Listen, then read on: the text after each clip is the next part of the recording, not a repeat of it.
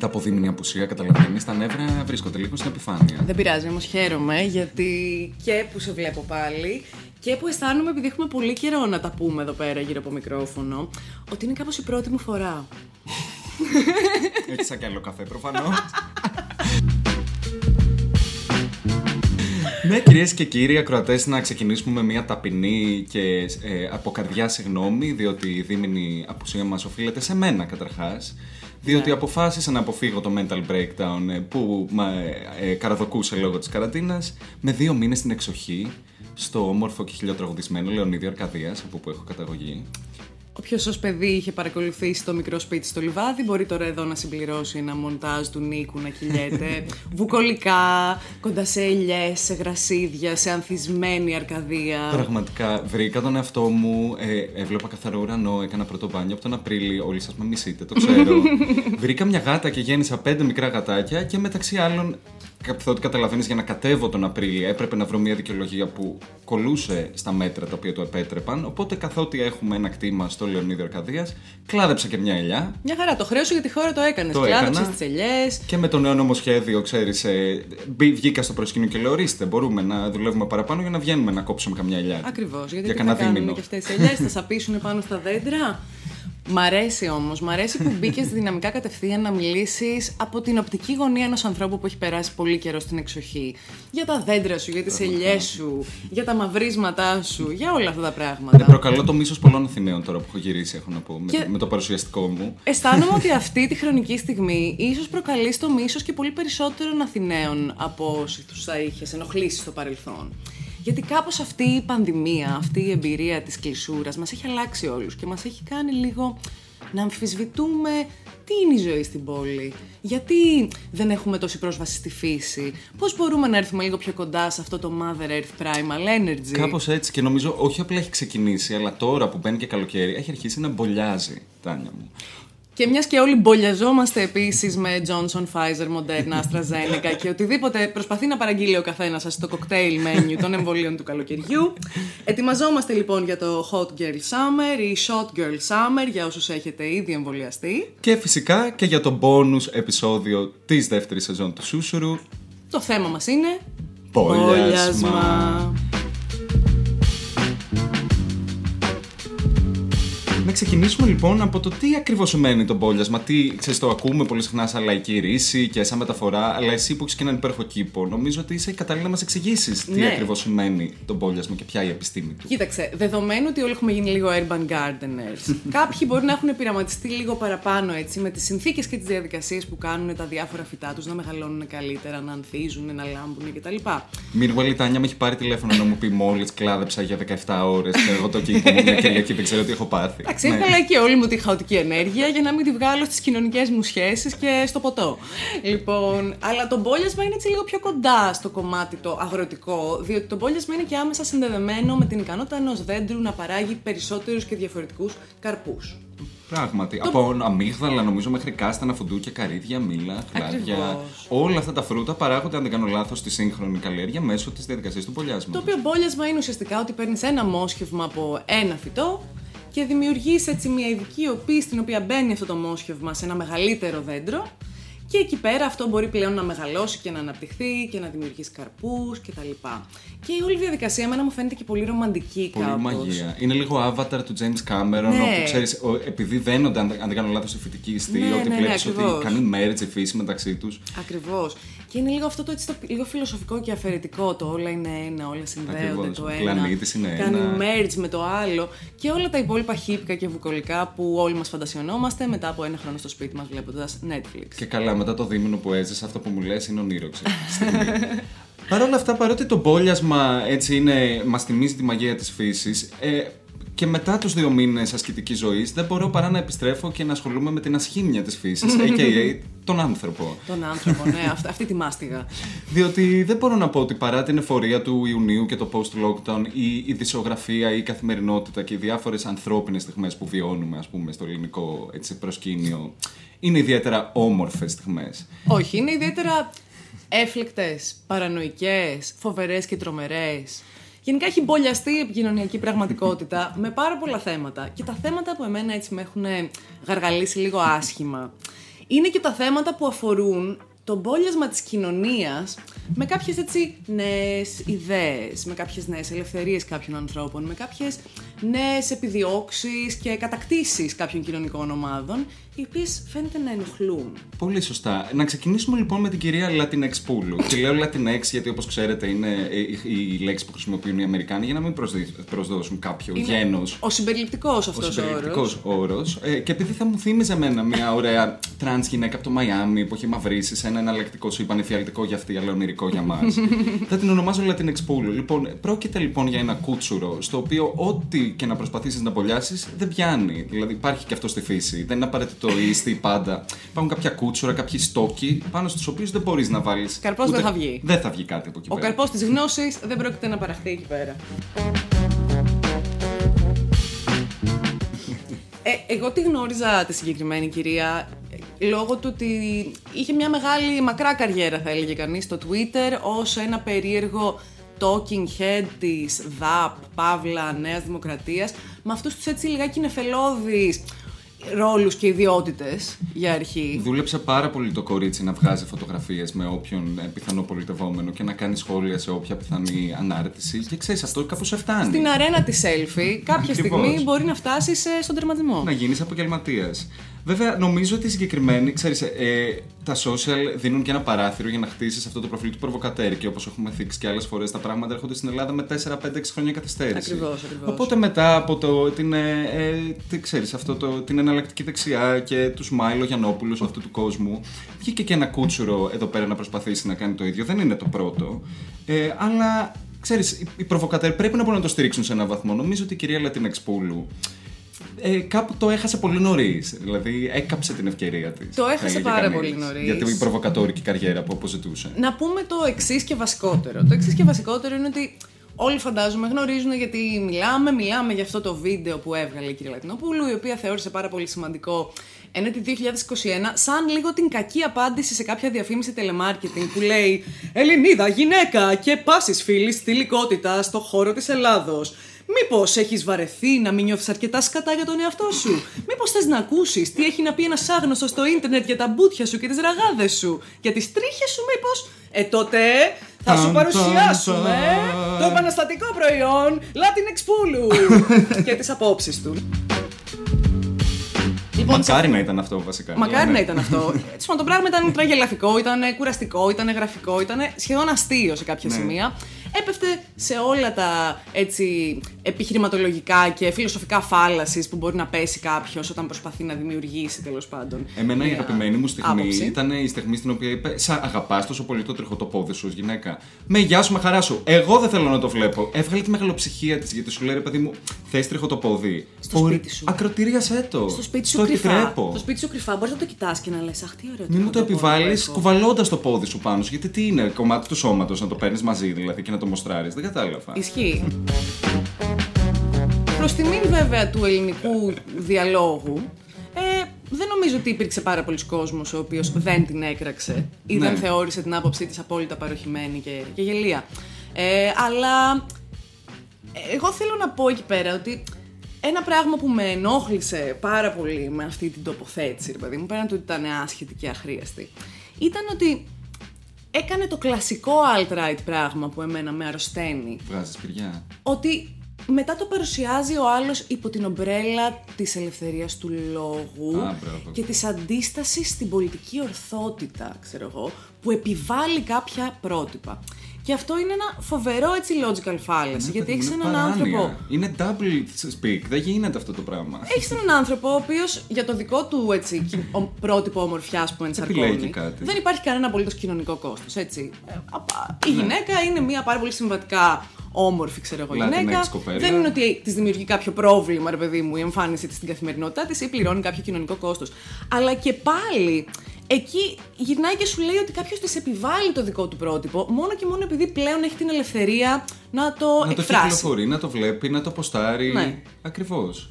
Ε, και ξέρεις, νομίζω καταλαβαίνει και για πρώτη φορά η κυρία Λατινεξπούλ ότι όταν οι τάσεις δεν είναι αυτό το οποίο σε εκπροσωπούν και όταν επιτέλους βγαίνει και λόγω Pride Month, ίσως η queer mode λίγο πιο μπροστά, για ένα μήνα έτσι τώρα συζητάμε πόσο άσχημο μπορείς να νιώσεις όταν βλέπεις να μην σε εκπροσωπεί. Αλλά η κυρία Λατινεξπούλου, επειδή δεν μπορεί να μπολιάσει το σπόρο, δεν μπορεί να καταλάβει ότι τις υπόλοιπες 360 μέρες του χρόνου εκείνη προβάλλεται ως το πρότυπο Λατινέξ ομορφιάς. Ε, εγώ νομίζω γενικά σε όλη αυτή τη συζήτηση και θα προσπαθήσω λίγο να συγκεντρώσω τις σκέψεις μου. Ε, είναι αστείο λοιπόν να γίνεται frame σε επίθεση και bullying και δεν έχω ελευθερία του λόγου, γιατί μετά έπαιξε μια θάλασσα από σχόλια κάτω από την ανάρτησή της, στα οποία εκείνη απαντούσε πολύ επιλεκτικά, έσβηνε κάποια και γενικώ ε, έκραζε όλο τον κόσμο. Έσβηνε και μπλόκαρε ως ε, υπέρμαχος της ελευθερίας του λόγου. Ναι, τους έλεγε ότι μη σχολιάζετε αυτά που λέω εγώ. Οπότε γενικά νομίζω υπάρχει ένα μπέρδεμα και με το τι σημαίνει η ελευθερία του λόγου. Αλλά κιόλας νομίζω ότι το πραγματικό πρόβλημα εκεί πέρα έτσι, είναι μία εναντίωση απέναντι στην ελευθερία οποιοδήποτε άλλου ανθρώπου. Ναι. Την οποία την αντιλαμβάνεται ως ακύρωση των δικών της αισθητικών επιλογών. Ότι η ελευθερία θεωρείται επιβολή μόνο και μόνο επειδή μπορείς να κυκλοφορεί ναι. με το σώμα που επιλέγεις. Αυτά είναι πολύ βασικά ανθρώπινα δικαιώματα και ζητήματα. Και γενικώς όλο αυτό το πράγμα, παρότι βρώμαγε εσωτερικευμένο μισογενισμό, προφανώς ακυρώθηκε από τους χρήστες των social media, αλλά εγώ θέλω να δώσω έτσι μία ακόμα διάσταση. Είδα δύο πράγματα που τα βρήκα αρκετά ενδιαφέροντα. η ιδέα της ομορφιάς και το πόσο κεντρική ήταν η ιδέα της ομορφιάς σε όλη αυτή την κουβέντα. Το βρίσκω επίσης λίγο προβληματικό. Γιατί στην τελική η ομορφιά δεν είναι ούτε ο στόχος ούτε η υποχρέωση. Έτσι. Μπορεί απλά να είναι και το σώμα σου. Ναι, να μην ναι, έχει φυσικά. να κάνει καν με το αν είναι όμορφο. Γιατί είδα πολλούς χρήστες μετά να ποστάρουν, ξέρω εγώ, σε αντιπαράθεση φωτογραφίες της Σοφία Λορέν να είναι super glamour με τη Μασχάλη, ναι. της Έμιλι Ρατακόφσκι κτλ. Και ενώ αυτό προφανώς είναι μια πολύ όμορφη εικόνα. Στην τελική η ομορφιά δεν είναι υποχρέωση κανενός. Καμίας Ναι. γυναίκας, καμίας Και τηλεόραση. σαφώς δεν είναι επιβολή να προβάλλεις τον εαυτό σου με κάτι που δεν θεωρείται Ακριβώς. κλασική ομορφιά. Αλλά μετά είδα κάτι άλλο, το οποίο ήταν ένα ακόμα πιο meta level Ναι. σε αυτό το Inception, αυτού του μ- μισογενικού, Ναι. μισογενιστικού debate. Που ήταν ότι ο κόσμος σχολίαζε ότι τι, κόσμος που κράζει τη Λατινοπούλου, Γιατί δεν είναι και πολύ που δεν την κράζει. κόσμος που κράζει τη Λατινοπούλου σχετικά με τις τρίχες, τις ραγάδες και όλα αυτά και τη φυσικη ομορφιά, ξέρω εγώ, και το να νιώθεις άνετα με το σώμα σου και να το αγαπάς, ότι αυτός ο κόσμος έχει κάνει πλαστικές, άρα πώς τολμάει, ξέρω εγώ, να εναντιώνεται στην ε, Λατινοπούλου. Που και αυτό είναι ένα σούπερ παράξενο, ε, έτσι, ιδεολογικό, ξέρω εγώ, Claim. background για να Ναι. βάλεις την, ε, το επιχείρημά σου. Γιατί τι πάει να πει, δηλαδή το γεγονός ότι κάποιος μπορεί να επιλέγει π.χ. να ξυρίζει τη μασχάλη του, δεν σημαίνει ότι δεν μπορεί να στηρίζει ένα πρότυπο όμορφιά ή ένα πρότυπο απλά ύπαρξης και προβολής του Ύπαρξης. ανθρώπινου Είσαι σώματος. καλά. Με τρίχες, με ραγάδες, με ατέλειες. Επειδή κάποιος επιλέγει να κάνει πλαστική, δεν σημαίνει ότι αυτός ο άνθρωπος δεν είναι προοδευτικός, ξέρω εγώ, και δεν στηρίζει το φεμινιστικό κόζ του να αισθάνεσαι καλά με το σώμα σου και να μην αισθάνεσαι ότι το σώμα σου επίσης θα δέχεται συνεχή, ξέρω εγώ, κρίση και σκρούτινη από τους άλλους που θα αστυνομεύουν το αν επιτρέπεται να φοράς κάτι ή αν επιτρέπεται Ή να όχι. έχεις bikini body. Και δεν υπάρχει ομορφότερο πράγμα από το να βλέπεις τον κόσμο να μπολιάζει με αγάπη Ναι. τα κομμάτια του σώματος τα οποία ίσως του προκαλούσαν δυσκολίες, bullying, πολλά πράγματα την τοξική δεκαετία των 90s και να βλέπεις τον να το προβάλλει με αγάπη. Και αυτό δεν υπάρχει ωραιότερο πράγμα από αυτό. Και δεν υπάρχει ασχημότερο πράγμα από το να βλέπεις την Latinx Πούλου να κράζει την, ελε- την αγάπη που νιώθει ο άνθρωπος προς τον εαυτό του. Τύπου μην αγχώνεσαι, αγάπη. Αυτό δεν, θα, είναι- δεν θα σου απαγορεύσει κανείς να κάνεις filler ή να αποτριχώνεσαι. είσαι είσαι οκ. Μπορείς να το Πάντως. κάνεις και αυτό όταν εγώ χτενίζω την τριχωτή μου μασχάλη. Σωστά. Πάντως η σοφία της ε, τσάπας και Ναι. της αγροτιάς που Ναι. έτσι αλληλεπίδρασε μαζί της το τελευταίο δίμηνο είναι ότι υπάρχουν, ρε παιδί μου, κάποια κομμάτια του χωραφιού που δεν μπολιάζουν, δεν, δεν πιάνουν, δεν Πιάνει το βγαίνει ο χώμα. καρπός. Δεν, δεν γίνεται. Το κούτσουρο δεν, δεν αλλάζει. Οπότε το παίρνεις και το ξεριζώνεις και το βγάζεις. Οπότε στο χωράφι έτσι, του δημοσίου διαλόγου και το τι εστί να είσαι σύγχρονη πολιτική εκπρόσωπος, ο πολιτικός εκπρόσωπος, πολιτέξ Ναι, ναι, ναι. εκπρόσωπος, τέλος πάντων. Ε, δεν καταλαβαίνω γιατί δεν αποβάλλεται σιγά σιγά η κυρία Λιτενεξπούλου είτε από επιλογή είτε από κάποιο είδους directive. Αυτό είναι το θέμα, ρε Τι εσύ. πολιτικό κόστος θα έχεις; Νομίζω ότι θα, πόσο θα χάσεις; Άντε αυτούς που ψήφισαν ε, τα κορίτσια της Σερβίας στην Eurovision. αυτό δεν είναι- ήταν και πολλά. Δύο, δύο ψήφους τους δώσαμε. δηλαδή, ποιος άλλος αυτή τη στιγμή θεώρησε ότι αυτός ο εμετός λόγου είναι, ε, ξέρεις, καλή εκπροσώπηση. Οπότε θεωρώ ότι εκεί που δεν μπολιάζει, απλά το ξεριζώνει. Κοίταξε να δεις, στην τελική νομίζω για την ίδια καλό της έκανε γιατί ανέβασε το trending, virality και την αναγνωριστικότητά της πάρα πολύ. Οπότε νομίζω η ουσία δεν είναι ότι ένας άνθρωπος που ακολουθεί μια περίεργη ιδεολογική γραμμή ή είναι απλά βλαμμένος, ε, κάνει τέτοιες δηλώσεις, οι οποίες είναι προβλητικές, είναι ξέρω εγώ, είμαι μαθής, είναι χαζές και στην τελική είναι και πάρα πολύ καταπιεστικές προς τους Σωστά. άλλους.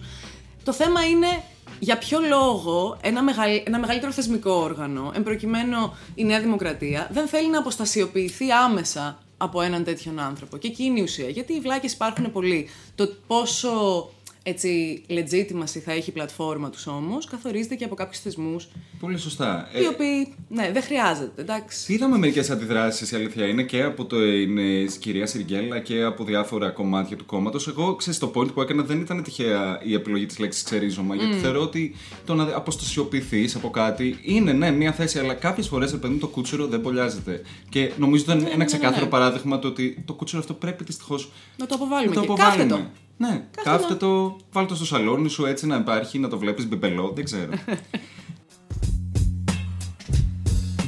Τι άλλο λοιπόν σε απασχόλησε έτσι, στο μπόλιασμα με την καθημερινή έτσι, επικαιρότητα, Τάνια, αυτές τις μέρες που λείπω; Θα σου πω, ένα άλλο πράγμα που με απασχόλησε εμένα ιδιαίτερα. Αυτό βέβαια είναι και λιγάκι κίνδυνος και του επαγγέλματος, γιατί τυχαίνει να δουλεύω, ρε παιδί μου, να έχω δουλέψει αρκετά στο παρελθόν σε αυτό το χώρο που αφορά τη βιωσιμότητα, το περιβάλλον, το τι κάνουν οι εταιρείες για να είναι πιο διαφανείς και για να είναι πολύ πιο έτσι, ενεργές στη συμβολή τους στην αντιμετώπιση της κλιματικής αλλαγής και στον περιορισμό των επιβλαβών πραγμάτων τέλος πάντων που κάνουν. Ε, έπεσε έτσι μπροστά μου Ναι. Και αυτό έγινε και μεγάλο θέμα μετά αργότερα, λόγω κάποιων δηλώσεων που έγιναν. Ένα ντοκιμαντέρ, το οποίο είναι κομμάτι ενός ευρύτερου project που κάνει ένας οργανισμός, ο οποίος λέγεται European Investigative Collaborations, που ουσιαστικά αυτό ξεκίνησε σαν κάτι λίγο informal και μάζευε κάποιους ερευνητικούς δημοσιογράφους από όλη την Ευρώπη και κάνανε κάποια θεματικά research, φτιάχνανε εργαλεία κτλ. Και, ταξίδια, αν δεν κάνω λάθος, και σε διάφορες Μπράβο. χώρε. Και από πολλά έτσι, δίκτυα τηλεοπτικά και όλα γιατί έχει και Ναι, ναι, ναι. τέτοιο κομμάτι. Τέλος πάντων, έγινε ένα ντοκιμαντέρ. Ε, το θέμα του ντοκιμαντέρ, ο τίτλος του είναι Black Trails και αφορά τις εκπομπές διοξιδίου του άνθρακα και γενικά τον αντίκτυπο της ναυτιλίας στο, στο περιβαλλον ευρύτερα. Και αυτή είναι μια ενδιαφέρουσα κουβέντα κιόλας, γιατί μέσα σε όλες τις καινοτομίες που έχουν γίνει, προς τα καύσιμα, προς τις μηχανές κτλ., υπάρχει μια συζήτηση και σε κανονιστικό επίπεδο κιόλας του πώς μπορεί να μετασχηματιστεί ο κλάδος της ναυτιλίας για να μην συμβάλλει τόσο πολύ στην ε, εκπομπή ξέρω εγώ, διοξιδίου του άνθρακα. Και, Και, ας μην γελιόμαστε, τα αρχισμένα παλικάρια της Ελλάδας που το κορμί τους έχει στάξει αλμύρα είναι πολύ σημαντικά στην παγκόσμια τάση της ναυτιλίας. Είμαστε number one. Είμαστε Μόνο- number one. Μόνο η Παπαρίζου και η ναυτιλία το έχουν καταφέρει αυτό. σε αυτή τη χώρα. Ακριβώ. Τέλος πάντων, αυτό το ντοκιμαντέρ ε, έγινε πολύ έτσι, γνωστό στο ελληνικό Zeitgeist, επειδή μέσα σε αυτό το ντοκιμαντέρ ο κύριος Πάνος Λασκαρίδης, ένας αρκετά γνωστός εφοπλιστής και έτσι πολύ ενεργό μέλος κιόλας και της Ένωσης Ελλήνων ε, ε, Εφοπλιστών, έκανε κάποιες δηλώσεις που μπορείς να τις πεις αθυρόστομε, μπορεί να τις πεις πάρα πολύ προ, προσβλητικές, μπορείς να τις πεις τέλος πάντων. Ε, Προκάλεσαν αρκετά έτσι προκλητικές. ανέβρισμα σε πολύ κόσμο που τις άκουσε. Όπου μέσα στη συνέντευξή του τέλος πάντων συζητούσε για, το, για την ελληνικότητα της ελληνικής ναυτιλίας κτλ. Και έλεγε ότι ουσιαστικά η ελληνική ναυτιλία δεν ενδιαφέρεται για την Ελλάδα, το βασικό της business δεν είναι στην Ελλάδα. Ε, και είπε κιόλας ε, μέσα σε άκρες ότι έχει χεσμένη την κυβέρνηση και τον Πρωθυπουργό. Είπε ότι ρε παιδί μου είναι ένας πόρος τόσο μεγάλος που δεν μπορεί να Και μπολιάσει τόσο- στο μικρό φω- Ακριβώς. φυτάκι της Ελλάδας. Ακριβώς. Κάπως έτσι. Εντάξει, ναι. Προφανώς υπήρχε πολύ μεγάλη ύβρις και ήταν τελείως προκλητικό το να βγει να το πεις αυτό ως επιχειρηματίας σε μια χώρα, ως προς τον Πρωθυπουργό και την κυβέρνηση. Μετά έγινε όλη αυτή η κουβέντα ότι όχι, βγήκε εκτός context και α σκοτεινές δολοπλοκίες κτλ. Και έγινε είδηση. Οκ, έγινε όλη αυτή η ιστορία. το αποτέλεσμα ήταν ότι ο κ. Λασκαρίδης παραιτήθηκε από την Ένωση Ελλήνων Εφοπλιστών και γενικά αποστασιοποιήθηκε από τις δηλώσεις και έχει γίνει όλο αυτό το σούσουρο. Και έγινε αυτό το σκάνδαλο τέλος πάντων. Στο πλαίσιο αυτού του βίντεο, εγώ Ναι. θέλω να πω ότι οι δηλώσεις του κυρίου Λασκαρίδη έπαιξαν στο ντοκιμαντέρ σε στιγμή που υπήρχε μία συνέντευξη με τον κύριο Πλακιωτάκη, που είναι ο Υπουργός Ναυτιλίας και Ενισιωτική Πολιτικής. Α, μπράβο. Όπου εκεί συζητούσαν συγκεκριμένα για το policy level Ναι, του ναι, ναι. θέματος της ναυτιλίας και λέγανε για το πώς στο International Maritime Organization, το γνωστό IMO, IMO. που είναι σαν ΟΗΕ, όπως είπε και ο κ. Πλακιωτάκης, Α, μπράβο. της ναυτιλίας, είναι ουσιαστικά ένας διεθνής οργανισμός που διέπει κάποιους κανονισμούς του shipping, επειδή το shipping είναι και μια διεθνής business. Μέσα σε αυτήν την κουβέντα τον ρωτάγανε και τον πιέζανε λίγο σχετικά με τις δράσεις που αναλαμβάνει η Ελλάδα για το περιβάλλον στο πλαίσιο της ναυτιλίας. Να πούμε εδώ ότι η πρώτη αντίδρασή του εμένα μου θύμισε το περιστατικό στο οποίο η Άννα Βύση τραγουδούσε και είχε ανοίξει κατά λάθος ο πάτος του πατώματος και έπεσε ενώ τραγουδούσε το Everything I Am και ακούγεται στο μεχτού.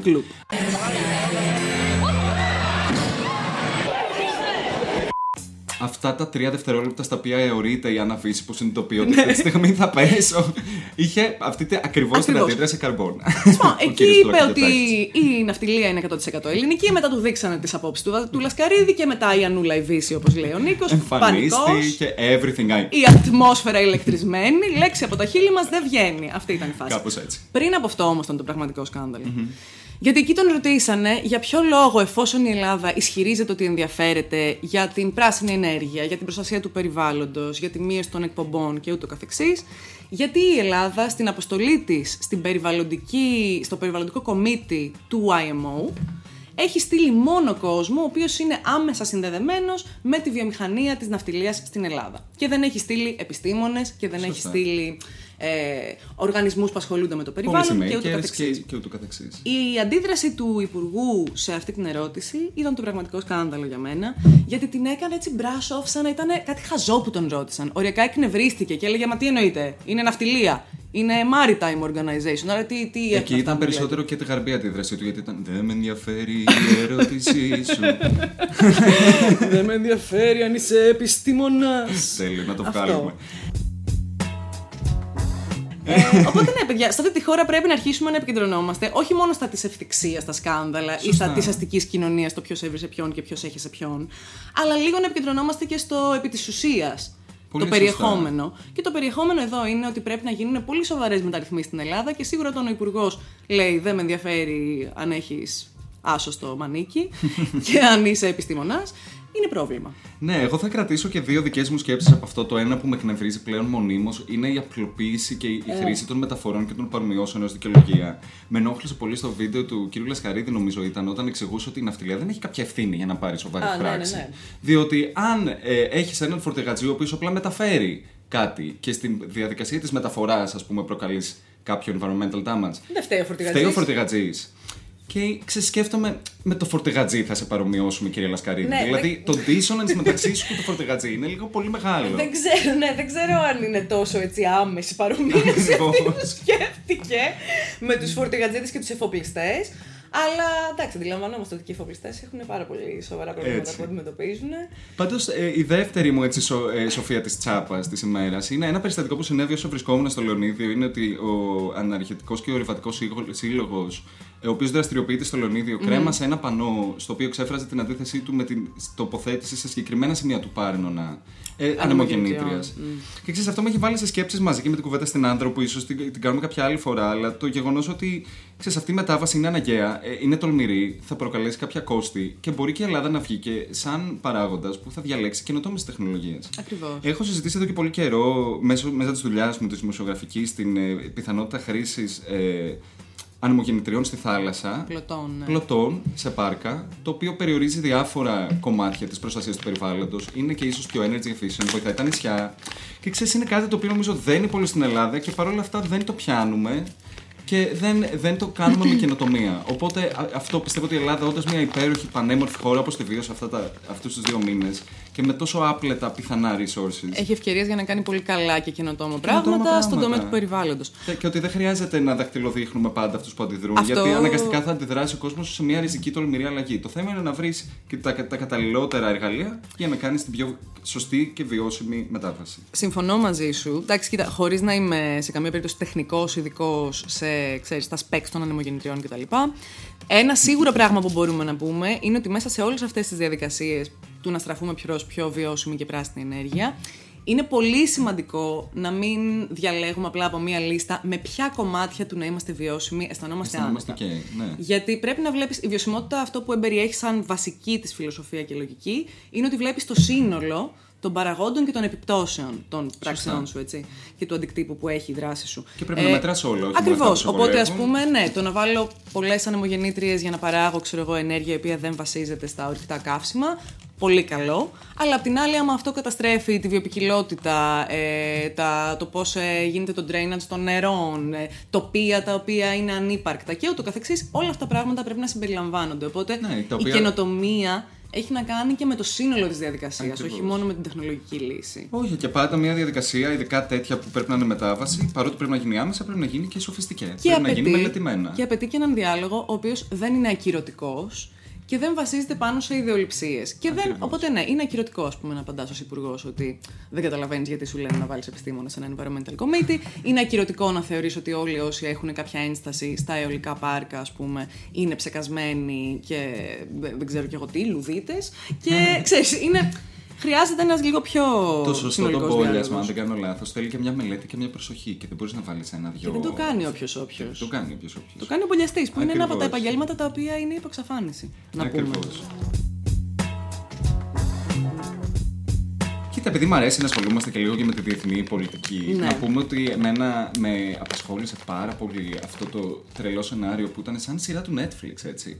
Με την πτήση πάνω από την αγαπημένη Λευκορωσία, η οποία αναγκάστηκε να προσγειωθεί η κακομήρα, διότι πήρε το τηλέφωνο ο Λουκασέγκο και είπε Τώρα! προσγειώσου». Κατεβάστε τον! Κατεβάστε το. Είναι φοβερό όμως ότι σε κάτι το οποίο είναι τόσο διπλωματικά extreme, ήμασταν κι εμείς μπλεγμένοι κάπως. Καλά, και με τον πιο μίμη τρόπο, όπως συνήθως. Δεν είναι φοβερό. Όταν εμφανίστηκε το, το news alert στο κινητό μου από τους New York Times που έλεγε ότι κατέβηκε το αεροπλάνο γιατί ένα fighter το ανακα... Ναι, ναι, ναι, ανακατέβει ναι. κτλ.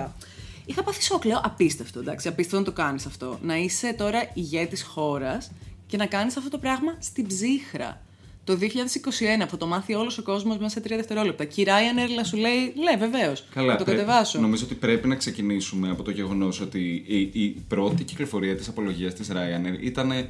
Ναι. Ε, Ευτυχώς ανακαλύψαμε ότι δεν υπήρχε κάποιο ζήτημα ασφαλείας όπως μας ενημέρωσε ο κ. Λουκασέγκο. Και όλοι μας οι επιβάτες ε, επέστρεψαν ώρες στους προορισμούς τους. επιστρέψαμε στους προορισμούς μας. Αγνοήθηκε το γεγονός ότι κατέβηκαν, αν δεν κάνω λάθος, πέντε. Πέντε μάλλον. άτομα, ναι. Πέντε άτομα. Φυσικά μεταξύ ένας, ο δημοσιογράφος Ρωμάν Προτάσεβιτς, τον οποίο κυνηγά το καθεστώς του Λουκασέγκο. Μία φοιτήτρια επίσης ήταν ένα. Και το πιο αστεί, η πιο αστεία λεπτομέρεια, ένας Έλληνας, ο οποίος ήθελε απλά να πάει έτσι κι αλλιώς στη Λευκορωσία. και ο οποίος είπε: Εντάξει, δεν ήταν το καλύτερο Αλλά layover, φτάσαμε. αλλά φτάσαμε. Ξέρεις, η επική έτσι, συμβολή της Ελλάδας πάλι που με τρέλανε πάλι και αυτό είναι ότι ο κακομοίρης είπε ότι με αναζήτησαν οι δημοσιογράφοι και με βρήκαν πρώτα τα μέσα και τους μοιράστηκε την ιστορία Ναι. μου. Και δεν με είχε πάρει ακόμα τηλέφωνο του Υπουργείου Εξωτερικών να δει αν είμαι καλά, που δεν επιβιβάστηκα πάλι στην Όλα πτήση. οκ. Ναι, ναι, ναι. Αλλά ξέρεις, έχει ενδιαφέρον με το μπόλιασμα τώρα όλη η ιστορία με τη Λευκορωσία, γιατί έβλεπα διάφορες δηλώσεις που παρότι κουνάμε το χεράκι, ακούγονται κάπως ρε παιδί μου. Χλιαρούτσικες θα έλεγα από την πλευρά της Ευρώπης. Προσπαθούμε να δούμε πού θα καταλήξει τέλος πάντων αυτή η αντίδραση. Αλλά βλέπεις έναν ε, τρελό ευρω, ευρωδικτάτορα, έτσι, ο οποίος αυτή τη στιγμή σου κατεβάζει commercial πτήση μεταξύ Ναι. κρα- χωρών κρατών της Ευρωπαϊκής Ένωσης και το πετυχαίνει, έτσι. Αλλά δεν βλέπεις και έναν σίγουρο τρόπο στον οποίο η Ευρώπη μπορεί να αντιδρά. Έχει μια Ακόμη και σε αντιμετώπιση. αυτό. Ρε εσύ, εγώ νιώθω τελευταία πολύ συχνά και δεν ξέρω αν συμφωνεί και κάποιος άλλος. Ότι πολλά πράγματα που γίνονται, την πρώτη στιγμή που γίνονται, πριν προλάβει να αντιδράσει κανένας, όταν τα μαθαίνεις, θεωρείς με βάση το τι έχεις μάθει στην ιστορία, με βάση το τι έχεις ακούσει στο παρελθόν, Ναι. ότι είναι super extreme. Όχι, εγώ Και θεωρούσα λες, κυριολεκτικά «Α, ότι. Τι θα γίνει τώρα. Ότι έβλεπα είτε κάποιο όνιον ή κουλούρι. ή ξέρω άρθρο, εγώ, Jack ή- Bauer. Ή ότι έχω πάθει από τη λαλάκα, ρε παιδί μου, και από ένα χρόνο κλεισούρα. Ε, νομίζω ότι το Netflix σημαίνει, συμβαίνει πλέον σε πραγματική ζωή. Ναι, ρε τα έχουμε παιδί μου. μπλέξει. Είναι το Black Mirror thing. Αυτό. Πλέον ο καθρέφτης θα τα ανακλά τόσο καλά που δεν, δεν Και- ξέρεις που βρίσκεσαι Και ακριβώς. μετά όλες αυτές οι αντιδράσεις είναι τόσο μέσες, άκρες, μετριοπαθείς και χλιαρές. Όπου αναρωτιέσαι αν απλά παίζουμε ένα παιχνίδι κατά το οποίο μονίμως μετακινείται το όριο. Ναι, ναι, ναι. Απλώς ξέρεις τι, εγώ πιστεύω ότι ρε παιδί μου η πολιτιστική διπλωματία της Ευρώπης, το μπόλιασμα, αν θέλεις, το ρε παιδί μου να προσπαθούμε με soft τρόπους και καρότα και μαστίγια να, να, να δείχνουμε λίγο το δρόμο σε κάποια βασικά ζητήματα. Εντάξει, δουλεύει και δεν δουλεύει. Δηλαδή, ε, ε, επικροτούμε για παράδειγμα το γεγονός ότι, τα- ότι τα LGBT free zones ε, στην Πολωνία απαγορεύονται από ευρωπαϊκό directive. OK. Εντάξει, αν έχουμε φτάσει στο σημείο. ότι- Και μπράβο και πολύ καλώς. Ε, ξέρεις, ε, απαγορεύτηκε. Αλλά αν έχουμε φτάσει στο σημείο να χαιρόμαστε που μια χώρα δεν διολισθαίνει και που το μπόλιασμα σου προφανώς δεν έχει πιάσει. Μα- Είναι λίγο ένα μυστήριο. Ξέρεις τι είναι και το θέμα του ότι εφόσον η ευρωπαϊκή οικογένεια διέπεται και από κάποιες θεωρητικά κοινές αξίες, τις οποίες όλες οι χώρες έχουν συμφωνήσει ότι θα προασπίζουν, πρέπει να υπάρχει κάποιο όριο κάπου. Δηλαδή η Ευρώπη νομίζω είναι πάρα πολύ soft το θέμα της Πολωνίας, γιατί στην πραγματικότητα δεν αντιμετωπίζεις τη ρίζα του προβλήματος. Και η ρίζα του προβλήματος είναι ότι έχεις μια ακροδεξιά κυβέρνηση, η οποία είναι πάρα πολύ αυταρχική και έχει προσπαθήσει να καταστήλει και να πολύ βία και πολύ συχνά πολλά δικαιώματα ανθρώπινα πολλών διαφορετικών κοινωνικών ομάδων. Αυτό και, αλλά βλέπεις ότι ρε παιδί μου, καμιά φορά το, δεν συμβαίνει πόλιασμα, αλλά συμβαίνει κάποιο είδους παρασιτοποίηση η οποία Αυτό. ξέρεις, αρχίζει να απλώνεται και εντός. Μου είπε κάτι ο Φαρίτο Ζακάρια, ε, το οποίο του πήραμε συνέντευξη για την καθημερινή. Ε, και αυτό με έχει βάλει λίγο σε σκέψεις. Λέει: Όντως τα προβλήματα πάντα της Ευρώπης παραμένουν, αλλά αν εξετάσεις το πού βρισκόταν η Ευρώπη 10 χρόνια πριν, πάντοτε είναι Καλύτερα. κάπως καλύτερα. Ισχύει. Οπότε δεν είναι ότι δεν βλέπω ε, μία πρόοδο. Όντως τη Εννοείται. βλέπω, αλλά νομίζω ότι είναι λίγο αργή και νομίζω ότι ξέρεις, μεγαλώσαμε κι εμείς με αυτή την ε, εφορία των 90s και όλες αυτές τις ελπίδες και η Ευρώπη συνεχίσει σε έναν βαθμό να το κρατάει κάπως στην ιστορία με καλή ώρα περιβατολογικά μπολιάσματα, με μπολιάσματα Ισχύει. στο ψηφιακό δίκαιο. Και είναι και ένα πολύ δύσκολο εγχείρημα έτσι. Ναι. Γιατί μιλάμε τώρα για πάρα πολλά διαφορετικά μοσχεύματα πάνω σε αυτό Ναι. το δέντρο. Απλώς βλέπεις ότι το ρυθμιστικό της μπόλιασμα πιάνει το γεωπολιτικό της μπόλιασμα ακόμα Όχι και σε τόσο. τέτοια ζητήματα ε, που είναι ρε παιδί μου τόσο κομβικά, τόσο Netflix πραγματικά. Γιατί είναι ίσως λίγο πιο δύσκολο να πιάσεις έτσι μια συμφωνία και ένα consensus μ, πάνω σε θέματα τα οποία μπορεί να διέπονται από διαφορετικές ατζέντες Έτσι. για την κάθε χώρα. Και να τελειώσω με το αγαπημένο μου πόλιασμα, το οποίο αναγκαστικά πρέπει να το Για αναφέρω. πες. Που είναι το τρελό πολιτικό σκάνδαλο της Τουρκίας. Που αυτή Α, τη ναι, στιγμή ναι, ο ναι. μαφιόζος Σεντάτ Πεκάρ, ο οποίος έχει συνεργαστεί απείρως με κυβερνητικούς εκπροσώπους του Ερντογάν, βγαίνει με viral YouTube videos με ένα full καυστικό ύφος και απλά αποκαλύπτει ένα-ένα τη σκατήλα που υπάρχει πίσω από το ΑΚΠ. Που δεν είναι ότι δεν την ξέραμε. Αλλά να την εκφράζει Δίνει ένα ένας μαφιόζος, showmanship. ρε παιδί μου. Ναι. ναι. Είναι, είναι και αυτό ένα Netflix show come to life. Ναι, πραγματικά. Και είναι, είναι δύο ενδιαφέροντα πολιάσματα. Είναι πρώτα το πόλιασμα με το παρακράτος που στην Τουρκία έχει μια τεράστια ιστορία. Και με την ιστορία του Εργένεκον παλιότερα, το, τα- το Pelican Group. Όποιος αρχίζει να ανακατευτεί με την τουρκική ιστορία, βλέπει ότι πάντοτε υπά- υπήρχε ένα έντονο παρακράτος. Είναι για μια μεγάλη χώρα, έχει θέματα ασφαλείας, έχει κουρδικά ζητήματα, ξέρεις. Εδώ, μπλε- αυτό συμβαίνουν εδώ πέρα, μέρα μεσημέρι. Μέρα μεσημέρι στον άλυμο. Ακριβώς. ε, οπότε είναι, βλέπεις αυτό το μπόλιασμα να είναι exposed και μετά το new age πάλι ρε παιδί μου ε, λίγο Gen Z μπόλιασμα όπου ένας μαφιόζος Αυτό. σε χιώνει μέσω IGTV Ναι, και σε, YouTube σε, σε ας πούμε. confessional essay vibe. Ναι, τύπου, ακριβώς. Guys, welcome to my life. Ακριβώς. Αυτό που προσπάθησε η κυρία Λατινέξπουλου και δεν κατάφερε να κάνει. Εντάξει, το sometimes καταφέρει- lucky. Sometimes not. Αλλά ο Ζετά το Πεκάρ φαίνεται ότι μελέτησε ρε παιδί μου το σύγχρονο μηδιακό οικοσύστημα και μπόλιασε έτσι με τα μέχρι στιγμής 8, αν δεν κάνω λάθος, βίντεο του. Ε, πολύ σωσ- έτσι. Το καθεστώς Ερντογάν τι λέει γι' αυτό; Το καθεστώς Ερντογάν έχει πάθει πατατράκ έτσι, αυτή τη στιγμή. ε, ο, ο Ντάντι Ερντογάν ε, βγήκε χθες και πάλι έστειλε την λύρα στο Θεό και δοκιμάζει τέλος πάντων την ίδια στρατηγική. Αλλά ξέρεις, η αγροτιά, άλλο ένα πράγμα που σου δείχνει. Καμιά φορά οι συνθήκες αλλάζουν. Μπορεί να το κοντρολάρεις στο χωράφι σου, να έχεις πάρει τα καταλληλότερα εντομοκτώνα ή δεν ξέρω εγώ τι, Και να fake σου πραξικοπήματα. σκάσει το unexpected. Άμα σου σκάσει όμως η κακή αλογόμηχα, τελείως. δεν πάει το χωράφι. Θα έρθει άλλος να το ανταλάβει. Τέλος πάντων, οπότε έχει ενδιαφέρον, έχει πολύ ζουμί έτσι το, και έχει, είναι καλό να, να, να μπολιαστεί κανείς και λίγο με το τουρκικό Ναι. οικοσύστημα. Είναι πάντα, αυτό εγώ το λέω. Γουστάρω την Τουρκία και να ανακατεύουμε με την ενδοχώρα και το τι συμβαίνει στα εσωτερικά της, γιατί είναι πα- πάλι ένας καθρέφτης της Ελλάδας με κάποιες πολύ διαφορετικές συνθήκες που αντα, ξέρεις, αντανακλούν κάποιες διαφορές, αλλά πάντα είναι υγιές ένα juxtaposition. Και σε διάφορα θέματα, θίξαμε πριν το φεμινιστικό. Α, βεβαίως. Παρότι υπάρχουν πολλές γυναικοκτονίες, παρότι τα ζητήματα του φεμινισμού είναι πολύ ισχυρότερα στην Τουρκία. Και Στις- το κίνημα είναι αντιστοίχως πολύ Ακριβώς. ισχυρό. Και το κίνημα είναι πολύ ισχυρότερο. Ένα αντίστοιχο λατινεξπούλου βίντεο δεν θα έβγαινε ποτέ έτσι αυτούσιο. Αυτό Θα την καθεαυτό. παίρνανε με τις πέτρες. Ναι. Θα την παίρνανε με τις πέτρες. Αυτό έχει σημασία να το καταλάβει ο κόσμος. Ξέρετε, και αυτό όμως έχει, έχει πάρα πολύ να κάνει με το μπόλιασμα κάποιων θεμάτων μέσα στη συνείδηση της κοινωνίας. Αισθάνομαι ότι στην Ελλάδα, όπως λες, επειδή υπάρχει μια χρονοκαθυστέρηση, έχουμε πάντα έτσι μια προσαρμογή μεγαλύτερη.